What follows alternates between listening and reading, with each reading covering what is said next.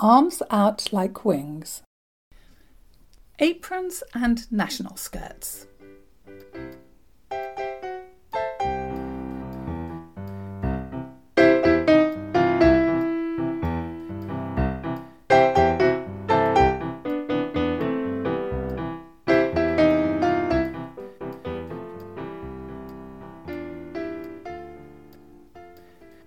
Juniors had to wear Victorian esque aprons over the top of their uniform to keep themselves clean. They were made from heavy blue cotton with frills from shoulder to waist and ties that culminated in a big bow at the back. It was easy to see who had been juniors for years and who were new girls by the shade of blue that their aprons were due to the amount of washes they had received. Old aprons were pale and limp, New ones were proud royal blue and starchy. When Mum and Dad took me to the school that first evening, we were enchanted by the little girls running around in aprons. I couldn't wait to get one of my own.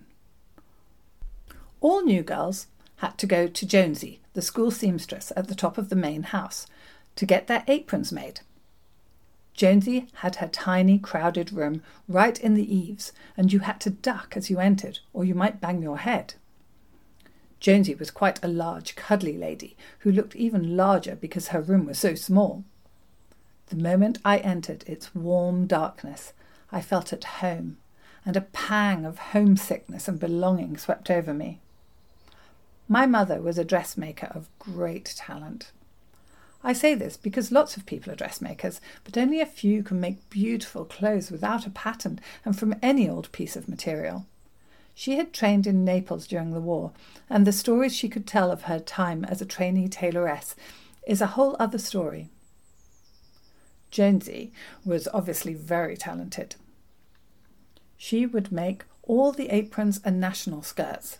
National skirts are skirts worn for national dance classes, and all the costumes for our yearly performances. This was a task of such magnitude that she was busy for the entire year. We would get two aprons each and one national skirt. The national skirt, like the aprons, would age with each wash. Most of us kept the same national skirt throughout our entire time at the school. So while juniors had calf length, well fitted national skirts, the students' national skirts had become short, pale, limp, and rather tight around the waist, often held together, in fact, with nappy pins, which gave an extra inch or so, but had the habit of coming open while you were dancing and stabbing you in the ribs. They could be blue, green, or red, with three lines of ribbons about an inch width apart around the bottom. You chose your own colours.